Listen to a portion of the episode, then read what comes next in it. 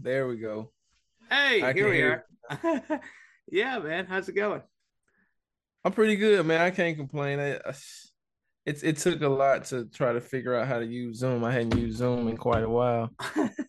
well, thanks thanks for taking time to do it, man. Uh what yeah, there we go. There's the video. Looking good, man. Um oh know, I- yeah, thanks.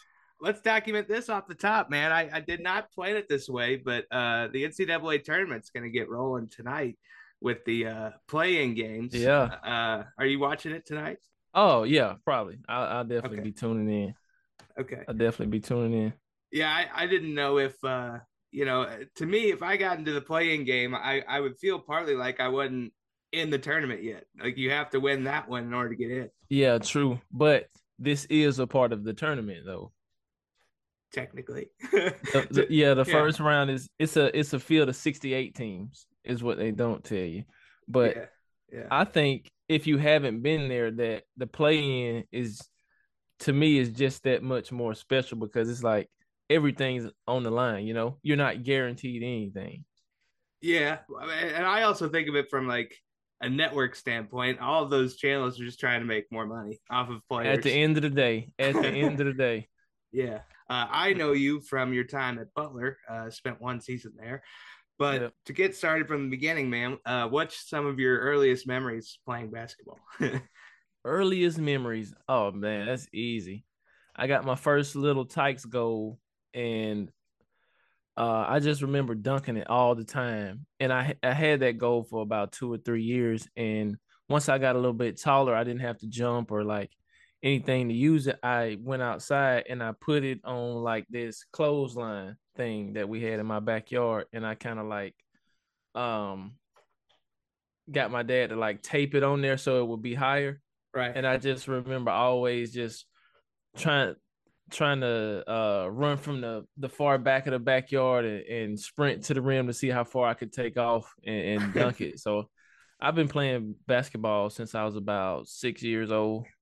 oh, okay. Yeah. Yeah, Um. Who Who were some of your favorite players growing up? Man. To to name a few, I would say Ray Allen, uh, Tracy McGrady for sure. I had a lot of his jerseys and a lot of his shoes, and I used to watch Ray Allen because I feel like he kind of taught me how to play basketball just from watching all his YouTube videos of how to shoot and his work ethic. And it's funny, I got to meet Ray Allen about six years ago at the American Athletic uh, Conference tournament when I was at Memphis Wow. and I and I got to I got to talk to him and I and I told him exactly what I just told you about how I watched all his YouTube videos and he was just telling me like man that he he appreciated that and he was like the only reason you know me is because of that because I worked so hard to get to where I am today so you can know who Ray Allen is and that was a, a moment I, I won't ever forget I bet, man. Uh, I always liked him, and uh, he got game. You know, me, getting to meet Jesus Shuttlesworth is a cool thing uh, on its on itself. I didn't look at it that way you know, I I was a big fan of Reggie Miller growing up, who, who Ray mean, Allen eventually passed. You know, as as the leading shooter. So, yeah um, did you grow up in Indianapolis I did, man. I was a Pacers fan through and through. had, I mean you kind of Yeah. have to be yeah But see, being a Pacers fan, I'm also disappointed by like the Bulls and the Cavaliers. I've I've had my heart broken by you know first Michael Jordan and now LeBron over and over again. you know, so Yeah. that, that's so kind let of me let me ask you this quick question: Which heartbreak has been worse, from Jordan or from LeBron? See, I was too young to really take the full bit of Jordan, you know, and, and his heartbreak. So, but I've been alive and well to witness LeBron and his domination from the time that I've been in eighth grade till now. he's been kicking the Yeah. Pacers' ass. So, Yeah, uh, in, in your mind, uh, most people do boil it down to LeBron or Michael. Uh, who's Right. the, who's the greatest of all time in, in your view? I always answer this question this way, Okay. and hear me out, okay? Jordan is the goat, LeBron is the boat, the best of all time, and mm. I say that because I don't think LeBron James can reach a level of greatness. And if you hear some clacking, that's my husky in the background. He's I don't think LeBron can reach that level of greatness from like the the media. Nobody talked about Jordan like like they do LeBron. He had he he wasn't like scrutinized like LeBron is. Clothing, shoes, mm-hmm. apparel. Mm-hmm. LeBron will never sell that much merch as you know from his own brand. And you got the six for six. Nobody can ever say Jordan lost in the finals. so I just think that level of greatness is gonna it's it's you know it's far fetched in people's mind to reach Jordan. Like, oh LeBron, he didn't he he's soft, he he left teams, he left this, he left that. You know what I'm saying? So but I look at it as LeBron is the best player of all time. There is no player more complete than LeBron James, mm-hmm. in my opinion. What about you? How do you feel about it? Boy, uh LeBron's the best player I've ever seen. I mean, it. Period. You know, Same. like like he wins the eye test too. Like if you had Michael Jordan and him on the same floor. Again, I grew up with with uh, you know LeBron, but personally, he wins the eye test to me. Uh, if oh, you had no to, if you had to ask God to create a basketball player, I think he would look like LeBron James. Yeah, he looked just like him. Yeah, and do you see him winning another championship? I mean, the Lakers are sort of in dire straits right now. So. Yeah, I, I think uh, I think it's possible. I don't know if it's possible in LA. I kind of question Anthony Anthony uh Anthony Davis's um what's the word I'm looking for? I ain't gonna I don't want to say his toughness, but his build. I don't I don't know if he can stay healthy, consistent, uh, or long enough to to compete for NBA championship, especially with you know Durant moving to the West. Denver's good now. You always have to worry about the Warriors. Mm. It's it's you know Giannis is still what twenty seven. the the, yeah. the Celtics are great. Uh, Embiid and Harden are are figuring it out. So I think it's just a long road to a championship in the NBA for LeBron at least. You know what surprises me? I think Miles Turner is still not 30 yet. Like he's still 28, it's insane. it's insane. I actually when I when I came to visit Butler and uh, I can't remember whose house we went to first, but Miles Turner was there. Oh, and okay. I and I and I met him and he was he was in like he played for the Pacers at the time and he asked me how old I was and I told him he was like, "Wow, I'm still 19." I said, "What?" yeah, man. I mean, he finally got paid by the Pacers, but um we're gonna get into your recruitment at Butler and all that, but uh, your initial recruitment, talk about that. Like, when did you first start getting notice for your game? It took a while, man. I was a very late bloomer. I was a very late bloomer. I I didn't get, you know, I felt like recruitable until my senior year of hush. I didn't get recruitable until my senior year of high school, and then I only had one scholarship offer to Southeastern Louisiana, Okay. And I had to go there. And I went there and I just didn't feel like it was right for me, the right place or a place I wanted to be. You know, I kind of had to settle for it. So I decided to go to junior college and be recruited again, give myself a chance to be recruited by by other schools. So I went there for a year and a half and I I got recruited by a lot of mid major schools. I had some high major schools in there. Um, but I ultimately decided to go to to go to Memphis just because it was my dream school. Honestly, I had I grew up a Tiger fan. I do want to ask uh, about your uh, community college experience, uh, just to connect the dot, because you're from Waynesboro, uh, Mississippi, and you went to Correct. East Mississippi, which mm-hmm. is that the same school from the Last Chance U doc series? Okay, I didn't know if it was it or not. Um, yep. So, are they known for basketball and that sort of thing too? Is there just a football powerhouse there? It's actually both. And at the time that I went there, they had a bunch of different guys on the basketball team being recruited at a high level. So uh, my yeah. first practice, Bob Huggins was there from West Virginia. And then the second day, the assistant coach from Gonzaga was in the building in in little old school of Mississippi. So I'm like, I'm seeing that. I'm like, man, I got a chance. So it was kind of like motivation for me to see that uh, these guys are being recruited. And I was I was redshirted at the time, so I didn't do anything but practice. I didn't get to play in games or travel. Yeah. So I'm seeing all these coaches come in and out, and you know those two coaches was just to name a few. Like it was it was far more coaches than I can probably remember that that that would come through. Even even on the football side, it, it was nothing to see Nick Saban or uh, the coach at Mississippi State at the time. Uh, I can't remember Dan Mullen. You, Right. it was nothing to see those guys walking around on campus trying to find uh, somebody. Did you watch the series yourself? Uh, see all that? Absolutely, yeah, Yeah. I know a couple guys that that were on the the, the series. Okay. Um, and what'd you think of? Uh, they did basketball too. Uh, East LA. What'd you think of that program? Didn't watch it. Didn't No? watch it. Didn't watch. It. I couldn't connect to it. Yeah, that's that's fair enough. Probably probably brings back some bad memories. I wouldn't want to be in that situation. But um, Memphis, uh, you got there. I, I was thinking about it first. John Calipari was there and had that whole thing with Derrick Rose, and and now they have Penny there. But you were kind of in between that whole thing. Uh, yeah. what? How would you describe your experience at Memphis while you were there? I think I got there at the end of an era.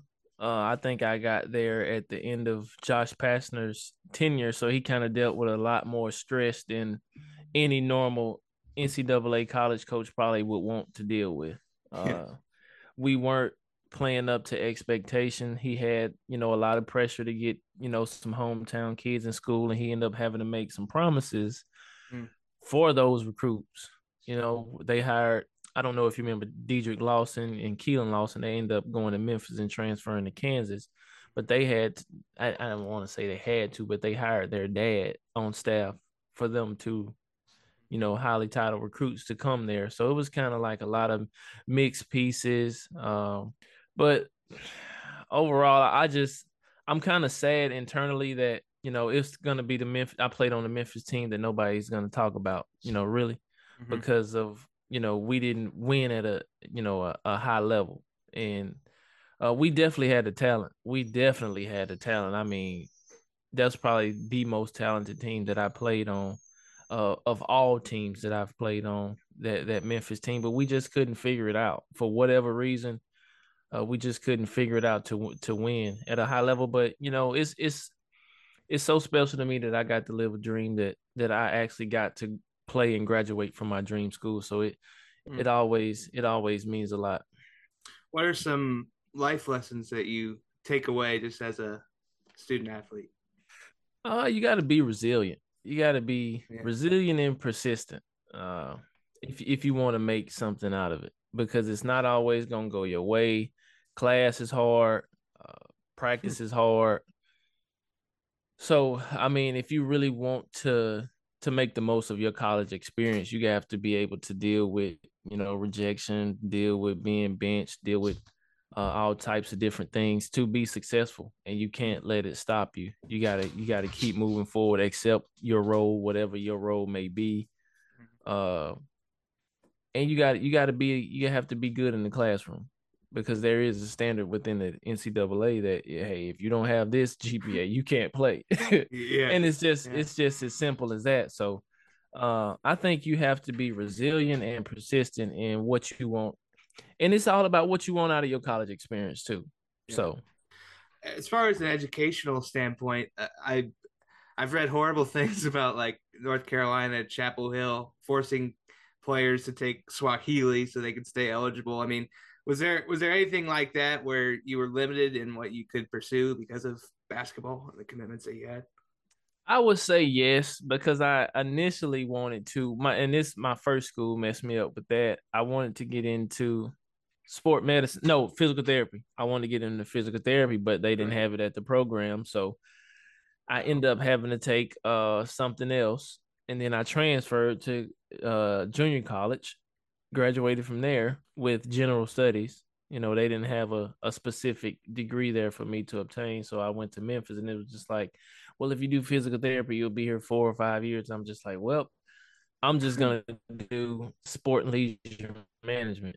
And uh i, I did that and uh, i got my degree in sport and leisure management but i i do understand where some colleges would have their athletes in swahili or Yeah. whatever the case may be because some of those schools hey look you're only gonna be here for a year or two Right. and we want to make this easy for you so you can you know focus more of your time on basketball What would you say was a typical day for you from start to finish to give people context of like just how loaded your schedule was? man i would say uh class at 8 a.m i do remember my memphis schedule pretty easily uh class at 8 a.m class at 9 30 then i would get out of that class at 11 and I would go eat. Uh, probably didn't even eat breakfast because you know who's waking up an hour or two hours before 8 a.m. I'm waking up yeah. in enough time to brush my teeth, wash my face, and get to class on time. So I would eat around 11, practice at practice at 1. So I would take a cat nap and go to practice at 1 to probably about 3 30, 4 o'clock study hall afterwards but you have yeah. once you uh obtain a certain gpa you, you don't have uh you don't have to go to study hall anymore. So i i had that gpa and i got out of study hall but after that you know it's just i got homework. I got stuff to do for for the next day. So it's like okay let me after practice at you know four i get out at four let me ice my knees or get in the ice tub and stretch. So i'm out of the gym probably like five. And after five I go home shower probably got some homework, paper to write, this or that. So I'm in the mm-hmm. bed probably about nine when I get done with everything that I got to do. So, and I, I, was I would say it's pretty hard to maintain a social life, you know, doing all of that stuff. I was gonna say, man, doesn't leave a lot of time for girlfriends or or anything of that sort, you know. Um, nah, not at all. um, was social media a, a big problem being a basketball player. I mean, when it, when it's going well, it might be cool, but when it's going poorly, it's it's a little distracting. Oh man, that's a great question. That is a great question. I I want to hear your thoughts on what you think well, about uh, social media. Well, I, am only going off the experience that I can take from from Joey, uh, Joey Brunk being a Butler. But yeah, that's uh, my guy. You know, uh, I, I saw, you know, when things are going well, he's getting, you know, he's trending in town. And when things are going poorly, you know, everybody's talking about him, good writer or otherwise, on the radio and everything else. Right, so right. It's it's unfair, I think, to let a kid 18 to 22 be be the subject of of what's going on. But that that's what it is, especially in Indiana. Uh, we're we're basketball crazy, you know. Yeah, for sure. I didn't I didn't I didn't see much of it at Butler. Um, just, yeah. I, I, guess because we won at a at a high level, winning fix it, fixes everything in sports. Yeah, it, and pe- you hear people say that, and you don't realize it until you are losing. yeah, that right. winning does fix everything. But when I was at Memphis, man, I those fans are tough. I'm not I'm not even gonna lie to you. and I had to, and social media then wasn't even as big as it is now. Right. You know what I mean? Like, right. I would, you know, just be. I would get bored sometimes and go search my name on Twitter and see what people were saying. And sometimes you really have to get away from that. Like, you really cannot do that because people will drag you. People will say you stink, you suck. I've had DMs after lost games. You can't shoot and all this wild stuff, and it's uh-huh. it's kind of crazy that people take sport that they're not playing right. as serious as they do you know, you hear people all the time saying they get death threats and people have to deactivate their accounts. And that's nowadays, you know, I don't deal with it so much nowadays, but it's kind of just insane that that people take it that far. Well, I and I was talking to uh Tyler Wideman about it, and I said like it has to be difficult for you to take criticism from people that have never played basketball at that level. Like it's not the same thing. Come on, man. Come yeah. on. And and then, or somebody that's not even athletic. Like yeah. you sit you sit behind your your Twitter account eating donuts all day and you think you can call me trash. Like imagine that. Yeah. Imagine that, bro. Um also I this would get to me just because uh and maybe maybe when you're on the court it doesn't seem that way, but was it pressure playing on national TV, playing on CBS, ESPN? You know a place that everyone can access. Oh i i didn't i necess- i didn't necessarily feel any pressure to be honest. Like when when i was in a game that's one of the places or the few moments in life where you can just really be in the moment. Because to me the game was so big and the game meant so much to me that i didn't think about the crowd. I didn't i didn't think about the cameras or anything. I didn't see like I, you know, I visually I saw it, but in my mind I didn't see it. Like it was, mm. it was more about winning the game, or you, you know, just playing the best that I could uh to win the game. It was never about TV or or anything like that. You know, you obviously feel the energy from the crowd. Uh, but even when the crowd talk, people screaming down at the court, I don't hear it. Like I'm just that focused in the game or or that much in the moment that I don't I don't pay attention to things like that. Was it easy to hear teammates on the floor, or did it get loud?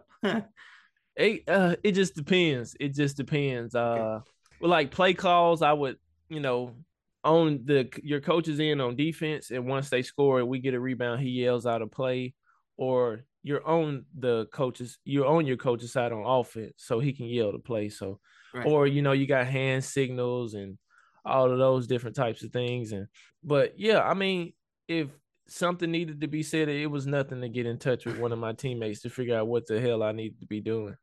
Um, and, and forgive me, there's been a, a revolving door at, at, Butler for coaches. Did Holtman oh, Holtman recruit you originally, and you played under him? Yes, I did. Uh, the first coach I heard from though was Ryan Pedon. He's at uh Illinois State now. Okay. Ryan Pedon. Yeah, I think he's at Illinois. He's the head coach at Illinois State now, but he was the first one to actually call me. Okay. Uh, I was actually fishing at the time. Yeah, he called me while I was fishing, and I was uh, I didn't answer the phone because I didn't. It was a Cincinnati number, and I'm like, hmm, I wonder who this could be. And then I, I I got the voice. I listened to the voicemail. I'm like, oh, it's Butler. Okay, wow. yeah. All right. So had you heard of Butler before being recruited? Absolutely. Yeah. I watched okay. uh I watched them play in the tournament when they had uh Kellen Dunham and Rose Jones and Andrew Chrabascz, Tyler Kelan, uh when uh Big Cat and Kelan were were uh sophomores or yeah, I think they were sophomores. So I I, right. I had watched them before, and obviously everybody knows about Gordon Hayward, Shelvin Mack, and Matt Howard and them. So, uh, yeah. I'm a I'm a bit of a basketball nerd, so I, I pretty much know of just about every school in the country. Well, and I feel like it would be pressure too to play at Butler because there wasn't football in the fall, and mm-hmm. you're, you're, also uh, Joey told me this you're also the biggest money grab for the school and it pays for everything else. No I mean, question, how no question. I mean, how much of that was factoring into your mind game to game? Uh man, it's something you knew though. It's something you absolutely yeah. knew because once you get to campus, it's you know, people cherish the Hinkle Field House. It's everything the people on campus at Butler and the people in Indianapolis who are Butler fans. If you if you're a Hoosier, you don't give a damn, you know. But uh, uh-huh all the Butler fans, have you seen Hinkle? Have you been to Hinkle yet? Have how was Hinkle? How was Hinkle? You know, people love that place, and you you know you feel it once you get in there and you get on that court and you start playing. You you know you can connect to the history, so you know that basketball is the draw on campus, and you know how special that program is to those people. And uh, I would say it, I didn't feel like I said I didn't feel any pressure, man. I just right. I just I only got to be there one year too, so you know, maybe if I had been there multiple years, I would really know the full extent of it. But having been there one year, it was just like I'll try to take in as much as I possibly could uh, while I was there. Is that tough too? Being there only one year. Yes, man. It was extremely tough because like the season was over with just like that. Yeah. It was over. Right. And it was like, damn, I don't get another turn. I don't get another swing. I don't get and then like soon as the season's over, it's just like Right. you looking around like you got your everyday schedule, you got practice, you got team meetings, you got you hanging out with your boys, and now everybody, you know, seniors kind of just go their separate ways while they start back practicing again, and you just on the outside looking in. It sucks. Right. I mean, the thing that gets to me is these old these old folks will say there's something to be said about loyalty and sticking with your school. Like just go where the best opportunity is for you. Isn't that what we're all trying to do for us eventually? Like, I, I don't understand this uh, need to stay loyal to laundry. You know, I, I don't get yeah, that. facts, facts. Yeah. I um, you know, everybody looks at my situation and like, oh man, you moved from this school to that school to that right. school, but but I I honestly felt like I had a reason to move to each place that I did. My first school it was the only scholarship I had. So what else I'm gonna do? Yeah. I wanted to give myself another chance to actually be recruited. Who doesn't want to be recruited? Okay. I go to EMCC and it's like that's a two year school. You can't stay there right for a long time. The the the point is to leave. So I signed with Memphis and I played there. And after my junior year, it was a mass exodus. Mm. Head coach leaves, all the assistants leave. And I'm just like, well, I'm gonna leave too. I want to jump on a train that's already moving. I want to play in the NCAA tournament. So I mean, I still love I still love Memphis with all my heart, but it was just like, do I want to sacrifice my senior year to right. kind of rebuild in a sense? Well, and Joey dealt with this. Is it tough to play for a coach that you're not his guy? You weren't recruited by him. I feel like that would be tough to, you know. Yeah, that you see that so much, man. You and and nowadays I feel like it's worse because coaches can get a job and they can rebuild they can rebuild a full team through the transfer portal. They don't need any of the kids that's coming back. Hey, all y'all, all y'all can go find a new school. I'm finna get in this portal. I'm finna get me 10 guys. I just saw Southern Miss do it. Because last year they went over, I think they won maybe six games all year. Right. This year they win 25. well, it, but see, does it impact younger players or uh yes. veteran players more? Because I you, through the transfer portal, you could get 10 grown men and not exactly. have to recruit 19 year olds anymore. I talked to a coach not too long ago. I'm not gonna say his name or where he coaches at, but he said nobody wants the high school kid anymore. Yeah. Because I can go in this portal and I can go get an I can go get somebody who's done it before, who knows how to operate on the college campus. So I think it's it's unless you're ESPN top 100 kid who gets right. all the attention, it's kind of it's kind of gonna be hard to be a, a, a late bloomer in high school trying to find a, a big time scholarship unless you're just that special. Because nowadays you can go get Mississippi State's backup point guard who they don't like, who you know didn't play much and wants a, a new a change of scenery. Let, let's hmm. just go get him. I was trying to think too. Uh, you as a point guard, like you're running the show. you're you're trying to get people in the right place. What are some plays that got you hype in, a game, man? Uh, plays got me hype. I I think. I think when everybody's kind of just in unison and the ball moves, you know, yeah. we're sharing the ball. That I like that that part of the game where everybody's kind of touching it and everybody's you know, a part of something. Cause I've been on teams where I just stood in the corner for 90% of the game. You know, I probably I probably got in got got the ball or got involved about 10% of the game, but right. you know, and it's kind of hard. You got to trick yourself to always be locked in and and play your role, you know what I mean? So my favorite part of the game and gets gets me hype is when everybody's kind of contributing and everybody's energy level is high cuz I I'm kind of I'm very empathetic, so I feel when somebody else isn't doing something. Word. So yeah. if such and such having a bad game, I feel that, and I kind of want I would want him to like, hey, pick it up, let's go, type stuff. Did you ever have someone who was selfish and took away from the team element on the floor? I'm sure you did. I mean, but you know what I'm saying, man. It can drag down an entire unit. Yeah, absolutely it can. And I've seen coaches yeah. that ride with guys like that just because coaches feel like that guy needs more attention. He needs more support than works his ass off every day who don't need somebody to kind of push him. And me and Joey Brunken talked about this a lot from his college experience, how, yeah. you know, coaches kind of give the guy who don't go as hard, but he's extremely talented. Like he's got all the talent, but just no work ethic, doesn't want to be in practice, don't want to hard like the only thing he wants to do is play games. Right. And they yeah. give them that much more support.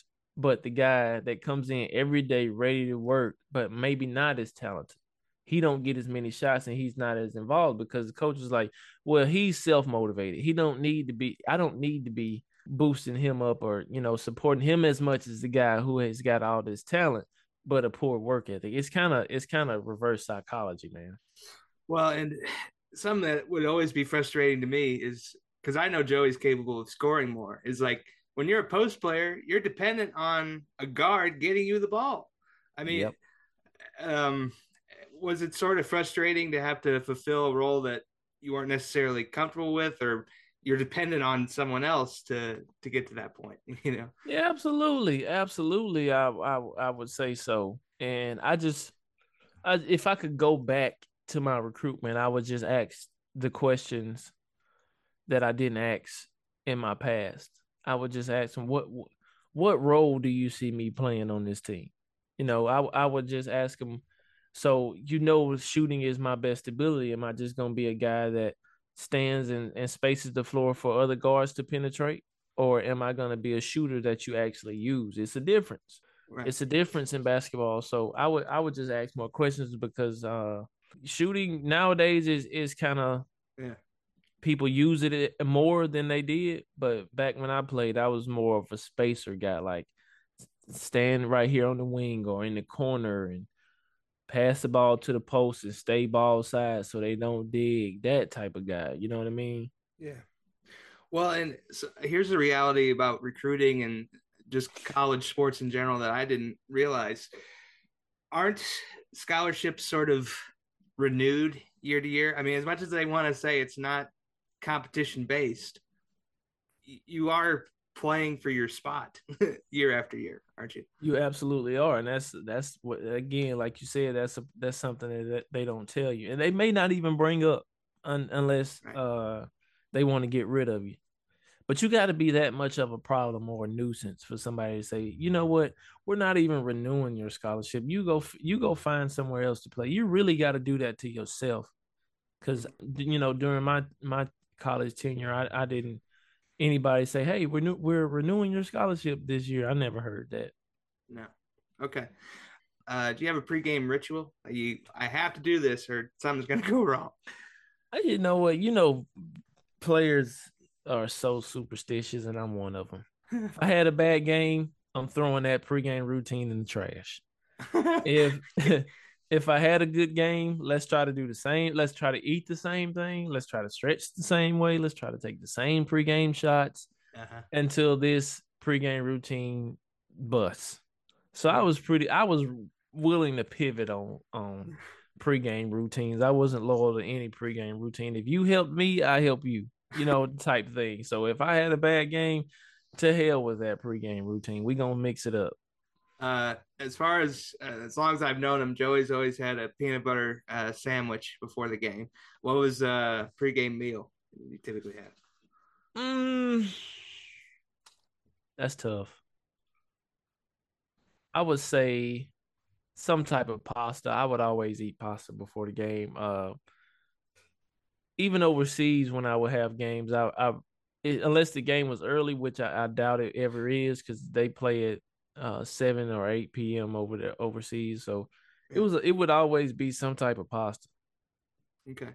Yeah. Um, and you, you said uh you're playing. Are you still playing internationally, Avery, or no? Yeah, I not currently because you know in November I broke my foot. So I, I came home to rehab. So now I'm just waiting on an opportunity to go finish the season. I've I've heard from a few teams, but uh, not, nothing has transpired yet. I, it's still two months left of the season, and it's gonna be it's summer leagues in Canada and New Zealand, so it's it's gonna be opportunities opportunities to come forth. I just gotta stay patient and stay in shape. The uh the NBA typically runs from like October to June uh, with the finals and everything. Yeah. Does uh are the international leagues about the same as far as mm. the calendar? Or, no, or can it you over there from August to May, ten months. Okay, wow, yeah, ten months. So yeah, it's a, it's the long haul. Yeah. All right. Uh, where where have you played to this point in your career? Uh, Greece, Finland, Sweden, Ukraine, wow. and Belgium. Is it tough to go from place to place. There's not a lot of stability and like they probably don't even offer multi-year contracts. They in, don't in those leagues, do they? That's the sad yeah. part. Unless yeah. you go there and play extremely well, okay, uh, or get hurt. They like if you had if let's say I played all year there and I got hurt, you know, severely for the last game. Right. They'd be willing to bring you back, but it'd probably be at the same price because you know teams don't like to pay more for the player. So if I played well here for this dollar, uh-huh. you go get money from somewhere else. We're gonna pay the next guy the same amount you just made. So they they're a lot of teams aren't willing to give you extra money because overseas, if you play well, that means you're probably gonna get a better job. It's kind of like you work your way up the pyramid. So uh they don't uh do multi-year contracts that much, but it's they are out there for sure. Well, and just in regard to compensation, um, do you get? I've heard this. Do you have like all of your bills paid for too. Like it's not just salary; you get all your bills paid for. So essentially, you're living your life uh, when you're not playing basketball. Yeah, I mean it's a very normal lifestyle. I would say it, it would be just like working a, a job, but it's it's basketball. You know, you they do pay for your apartment, and they give sometimes they give you a car. It just depends on where you go. Okay. And the only thing you pay for is really food and gas and whatever bills you may have at home. You know what I mean? So, mm-hmm. uh, it can it can be a very nice lifestyle, but it's stressful. It's a very stressful, lonely lifestyle. Like you have to accept that and and work around that and be tough enough mentally not to fold with uh all the pressure that it comes with being lonely or not having personal support there with you. It's it's a it's a very tough lifestyle, I would say. What's the uh, language barrier like? I feel like that would be tough too. The only language barrier I really had was Ukraine. Like people don't really speak English, if at all. Okay. And you know when I was in Ukraine, but you know Finland is a very modern country. Sweden, Belgium, they were all modern countries that you know most people will speak English. Most people. So yeah. it was it was just like okay, this isn't so bad. It's freaking cold, but it's it's not so bad. Joey's talked about uh, Pizza Hut in Poland and stuff. I mean, fast food tastes the same, uh, right? It's actually better. Uh, oh, I guess yeah, because I think Europe has regulations on what you can put in food, and I don't think America. I don't think America does. I think in America you could just, hey, as long as it don't kill them, right? you can put it in there. like if it, eh, you they'll probably you know gain a little bit of weight, but uh, you know it's it's just it's just different regulations about what you can put in food, which is kind of crazy if you think about it. Well, and with all the different places that you've lived abroad, things are certainly crazy in the in the U.S. right now. I mean, would you want to move to a different place entirely if if you could? if if I had to, I could for sure. Uh, I think when you're gone from the U.S., uh, you you you look back at where you're from and you see the news and the media and how they cover certain things, and it it kind of changes your perspective on America. You know, um, you got to be careful with how much media you consume. Is is what I'm saying, uh, because yeah. if you if you're on the outside looking in, and I've talked to Europeans, um, about it and they just say, man, America is just so unsafe. And I'm like, I haven't had any problems. Nope. You know, I, I live my everyday life pretty much unbothered. You know what I mean? So it's just like the media tell you the sky's falling in America. you know what I mean? It's just Not like what well, so I'm I'm I'm sitting at home right now, just like ain't, ain't nothing, ain't shit going on. Oh man. So well, and see I, come from that business man and it's it's 24 hours you know and then then we're on to the next thing like nothing nothing stays in the cycle anymore because it's just about generating headlines you know what what part of the the media like what was your position within the media well i, I grew up in it man my my dad was a uh, singer and entertainer and then i went oh, on oh, really to uh UIndy to uh do radio and tv and had a little bit. I was a producer in Indy for a year uh, before I that job crapped out. Um, that's the other thing. There's like no stability in media yeah. too. So like you're stressed while you have your job, and then even when you don't have your job, you're stressing about it because you just have to tune in. It's you know it's part of daily life here. You know. So what? Um. Yeah. That's that's that's interesting that you say that. What? How do you make it within media? Is it just knowing the, people? I was just about to say the amount of networking that you do to to know people and get in touch with people and Hell, it... interviewing you. If if Joey wasn't my cousin, it would be a lot more difficult to probably get you on the show. Um, you know that everything that I've grown up with to this point, I've tried to use uh, to the best of my ability. But yeah, it's it's not easy if you don't have a Rolodex to to call upon, man. Yeah, yeah, and and the media is just it's so scary now, man. And I know I I can get on a tangent about off topic about stuff, but the media can really change your perception on things or change your oh. understanding. And it's so sick nowadays that we take just about all of our news and our information from a cell phone. Word. From social media It's sick. Well, and not not to blame one side, but there are people that watch Fox News. You know, half of the country will say, "Yeah, let's let's hear what Russia has to say." No, like we we can't be taking in fascist talking points and pretending like it's a good idea. like, come on now. You know. Yeah, so. it's it's so hard to form your own like for people to form their own opinion nowadays. Yeah. Everybody's got one. Um as far um, let's talk about uh, the. I don't know if we got into it. Uh, the NCAA tournament, obviously getting started tonight. Um, but what do you recall about playing in the tournament, man? Like that that had to have been a big deal because most you may not ever get back once you get an opportunity.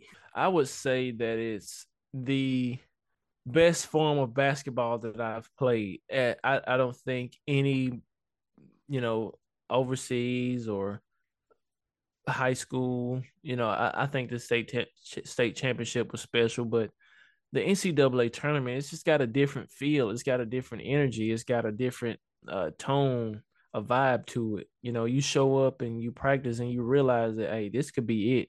Right. And I think every team is why you see so many upsets year to year. Is every team feels that that this could be it. This is our one shot. This is our one chance mm-hmm.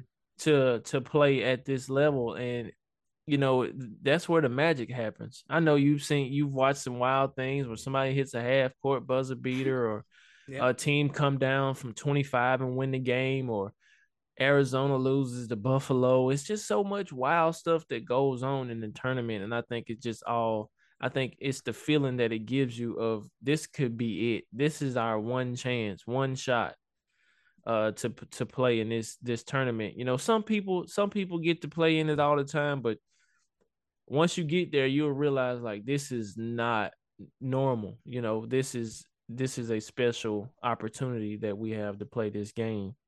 Well, and was it emotional uh, for you when ultimately you were knocked out of the tournament? Of man, now now it's over. You know. Yeah, it's because I sucked. It was my last NCAA game, and we played North Carolina, which they ended up winning the national championship. So I can't be too mad. Right. But I was like three, four, 11, one, two for eight. From it was awful. I was bad, and that part was the hardest to live down. Like I let all my teammates down when it you know, if I go six for eleven, we probably have a chance to win the game. You right. know, so that I think that part about it was hard, and just knowing that hey, my career is over. And, you know, you got to deal with that too. Yeah. Uh, well, and I've talked to other athletes on the show. It probably felt like you lost a job once uh once the playing Facts. career was over. Like, how did it change your day to day as a student athlete, you're probably like, I got all this time. yeah, man. It's like like you said, it feel like you lost your job. I never thought about it that way, but that's exactly the feeling that I felt. Uh, not having practice anymore. Not because once it's over, it's all it's like the coaches just well, uh, thanks, and they go they they go find the next you. So. Right. Right. I think that part of it's hard. You know, the NCAA doesn't necessarily give you a, a let's say uh an exit plan right. or or a safety net. Like once it's over, you're done. You go find a job and you go live the the, the rest of your life with this degree that that you earned. You know, so and I, I would say that basketball creates so much of your social your social identity. You know what I mean? Like everybody loves you when you're contributing and winning games. You hear from everybody, and once the season's over with, it's like shit goes dark. Like, damn, where my friends at? Where the fans at? Where where did everybody go? You know what I mean? That's kind of like the feeling you get sometimes. Do you feel like you could call on one of your coaches to help you out if you needed it? Uh yes, I could, but you know, I've I've hit some of my coaches up, you know, just checking on them, just you know, right. kind of touching base. And they act I don't understand why coaches act this way. Like they short text you to the point to where it's like, all right, I appreciate you hitting me up. Bye. It's it's just like they seem like they just so damn busy. Like, and they when you hit them up, it's like, no, I ain't got no jobs right. Like they immediately think you want something from them. Like you can't just hit them up to see how they doing. Like it's kind of weird the way coaches act. That's just me, that's me in my opinion. Now I'm not saying all coaches are like that, but you know sometimes coaches can be a little iffy. Like why are you acting like that. Like I'm just Right. checking. I'm just checking in. Like, why are you trying to hurry me off the phone? It's kind of weird, man. Well, and you know they're they're dealing with their own million dollar contract that they're trying to keep. Oh, so, what a burden. yeah, yeah. So occupied with my millions of dollars. Uh, Joey and I laughed too that like Archie got paid ten million to not coach at Indiana or something like that. I forget what his settlement was, but it was it was multi millions of dollars to not coach at Indiana yeah, so- just to get out, just to get out of your contract and let's go hire somebody else. just to bring Woodson in. So you know, and we'll see how it goes th- this March with with them. So They've played. They've played. Okay, they've been pretty good this year, though. They've been pretty good. Pretty the good. Hoosiers have. The Hoosiers have. Yeah. and uh Purdue's a number one seed having to play. So I don't know. We'll we'll have to see, man. Uh have you been watching a team? You have a favorite going into this tournament? I think Alabama, from what I've seen of Yeah. the the the teams, Alabama seems to be the most complete team. They got the best player in the NCAA in Brandon Miller, I think, and then the best supporting cast. Yeah. Two, you know, three good guards that can get downhill and create and shoot. Two legit bigs. Uh some wings that can rebound and defend. So I, I think they're the most complete team. Houston kind of showed their hand in, in- against Memphis a little bit, Yeah. showing that they can they can be outplayed and out hustled and game planned against. Uh, I Purdue just Purdue's the only number one seed that I look at, and it's like I could see them losing early. Oh, people are terrified that Memphis is going to come in and just be way more athletic than them and beat them. I think that they should be afraid to play Memphis if they. I don't know who they got first, that which I'm assuming they'll win. Yeah. but they Yeah. should be afraid to see an athletic, experienced Memphis team Mhm. in the second round. I I I think that's a a tough matchup to have for the second round of the tournament. That's kind of crazy. Matt Painter's not going anywhere, but I think he's a little nervous to have some some postseason success. So we'll we'll see what happens. We'll yeah, see. he's been there forever. He like you said, he's not going anywhere. Um, Avery, to wrap this up, man, what um are you hoping to be a coach in the future? What's what's some of your future ambitions? Man, I I would say so, man. I I genuinely enjoy just being in the gym. Uh, cause I train kids uh whenever I'm not, you know, whenever I'm not playing and it's I want to be in the gym all the time. And when I'm working out, like Yeah. sometimes that I have to check the clock because sometimes I get so in the workout or so enamored with helping people get better at the game of basketball that I lose track of time. It may be two hours going by if somebody don't, you know, tap me on the shoulder and say, Hey, you've been in here too long.